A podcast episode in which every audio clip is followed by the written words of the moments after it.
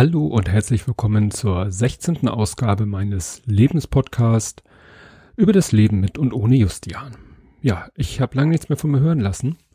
Und jetzt war mir mal irgendwie wieder danach, ähm, dass ich so lange nichts von mir habe hören lassen, führt jetzt dazu, dass ich euch zurückführe in die Weihnachtszeit.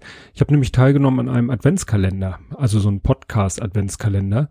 Und zwar in der Ausgabe vom 9.12., weil das der damalige, in dem Jahr der Tag der verwaisten Eltern war auf der ganzen Welt, also ne, der Gedenktag der verstorbenen für die verstorbenen Kinder. Und ja, das sollte nämlich dann auch den Tag habe ich mir gewünscht, weil ich eben im Rahmen dieses Podcasts, dieses Adventskalenders über diesen dieses besondere Datum sprechen wollte. Auch gerade deswegen, weil wir dieses Jahr nicht im Michel waren, wie all die Jahre davor weil wir gesagt haben, das ist jetzt, ne, wir haben ja einen Hund seit kurzem und das hätte irgendwie alles so nicht so viel Mühe gemacht. Und da haben wir gesagt, gut, ich glaube, es war auch noch was anderes, aber nichtsdestotrotz habe ich gesagt, dann möchte ich quasi als Ersatz über diesen besonderen Tag sprechen. Und das habe ich auch getan. Und es war zwar nicht einfach, aber ja, ich gehe mal davon aus oder hoffe mal, dass es den Leuten, die es gehört haben, ja, irgendwie eine neue Perspektive auf diesen Tag gebracht hat. Ja, was natürlich auch zur Weihnachtszeit kam, war die, die Kerzenzeit. Und zwar kaufe ich dann immer ja, eine Kerze und lass die brennen, weil die Weihnachtszeit halt auch immer eine Zeit ist, wo man nochmal besonders daran denkt, dass einer fehlt. Und äh, dann kommt immer noch hinzu, dass dann ich die Kerzen, die bei uns zu Hause im Adventskalender quasi übrig sind, weil ne, man kann die nicht ganz runterbrennen lassen bei unserem Adventskalender, weil die in so Moosgummi drinne stecken und wir auch in der Firma einen Adventskalender haben, wo dann auch Kerzen übrig geblieben sind, dann brauche ich die quasi immer noch auf. Und bisher war es immer so, dass ich mir eigentlich direkt im Anschluss danach wieder eine Kerze gekauft habe. Weil eigentlich ist das dann so eine ununterbrochene Kerzenzeit von ja Beginn der Weihnachtszeit bis ja dann ähm, ja über Justians Geburtstag hinweg, der jetzt am 19. war, ja, mindestens bis zu seinem Todestag, wenn nicht darüber hinaus. Und als ich nun die Adventskalenderkerzen aufgebraucht hatte, dachte ich irgendwie so, hm, kaufe ich jetzt eine Kerze? Nö.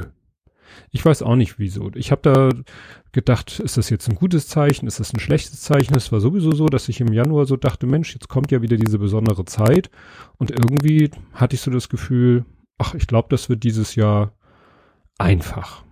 Und damit brachte ich halt auch in Verbindung, äh, sag ich mal, nicht das Bedürfnis zu haben, eine Kerze zu kaufen. Und habe ich natürlich immer wieder, doch immer wieder mal dahin geguckt, an die Stelle von meinem Schreibtisch in der Firma, wo die Kerze normalerweise steht und war dann immer überlegen, kaufst du jetzt doch eine Kerze, kaufst du keine, was bedeutet das, was bedeutet dir diese Kerze? Und dann ist etwas passiert, das ist so richtig typisch für mich. Und zwar war ich am 7. Februar ähm, wollte ich und war ich auch bei Methodisch Inkorrekt. Die hatten ja einen Live-Auftritt in Hamburg und nun war es so, ähm, es war so eine Verkettung, dass ich sagte so, ach Mensch, wenn du da jetzt, wenn du weggehst und dich unter Leute begibst, und wir waren ja vorher noch im äh, Vapiano essen und so, dachte ich mir, dann ziehst du mal nicht deine klobigen, robusten, aber nicht besonders schicken Winterschuhe an, weil das Wetter war ja auch so äh, nicht so kalt oder so.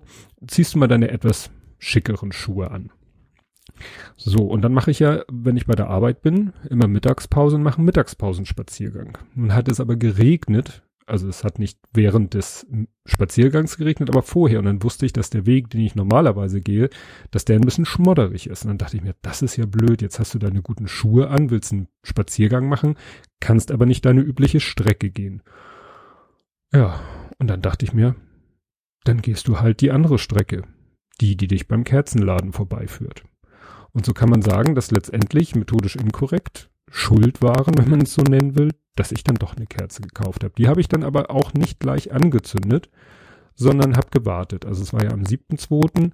und ich habe dann gewartet bis zum 19.2., bis zu Justis Geburtstag. Und ja, die brennt jetzt, also nicht gerade jetzt, aber wenn ich in der Firma bin, dann brennt sie und ich habe keine Ahnung, wie lange die hält. Aber ich könnte mir schon vorstellen, dass ich dann doch jetzt doch sie wieder brennen lasse, weil ich doch gemerkt habe, so einfach wie ich im Januar noch gedacht habe, ist es doch nicht. Also es ist im Moment doch wieder so, dass ja, äh, wenn mir auf Twitter irgendwie so ein von hier The Dodo ist das meistens, mir was in, äh, in die Timeline gespült wird mit so einer rührenden Szene, mit irgendwas mit Tieren oder so, ach, dann ja, bin ich doch immer ganz schnell ganz nah am Wasser gebaut und wenn ich dann, ja, ich denke dann doch halt in dieser Zeit öfter noch als sonst, klingt jetzt dramatisch, aber dann doch ab und zu mal ein Justi und es ist halt so wieder die Zeit. Äh, ich habe es letztens nochmal geschrieben, der, na nicht die Zeit, aber der Geburtstag ist ja dieser hätte, wäre, wenn Tag. Habe ich dann geguckt, habe ich tatsächlich vor zwei Jahren, über zwei Jahren schon mal drüber gesprochen, weil sein Geburtstag ist der Tag, wo er Geburtstag hätte, wenn er noch leben würde, wenn er noch am Leben wäre. Ne, dann wäre er jetzt 19.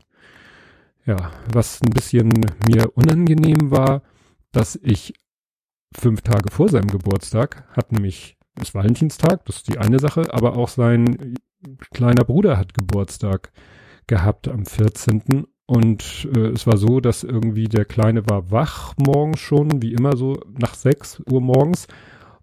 Und er wusste von meiner Frau, wann, um wie viel Uhr er geboren ist. Und als es dann so die Uhrzeit war, ich glaube 6.34 Uhr ist die offizielle Uhrzeit, da rief er so runter, ah, ich habe Geburtstag. Und dann habe ich zum Handy gegriffen und habe geschrieben, ähm, irgendwie ja auf die Min genau auf die Minute vor zehn Jahren wurdest du geboren oder irgendwas habe ich geschrieben und bekam dann Replies, wo die Leute das irgendwie wohl missverstanden haben, wo sie dachten, das bezog sich auf Justian.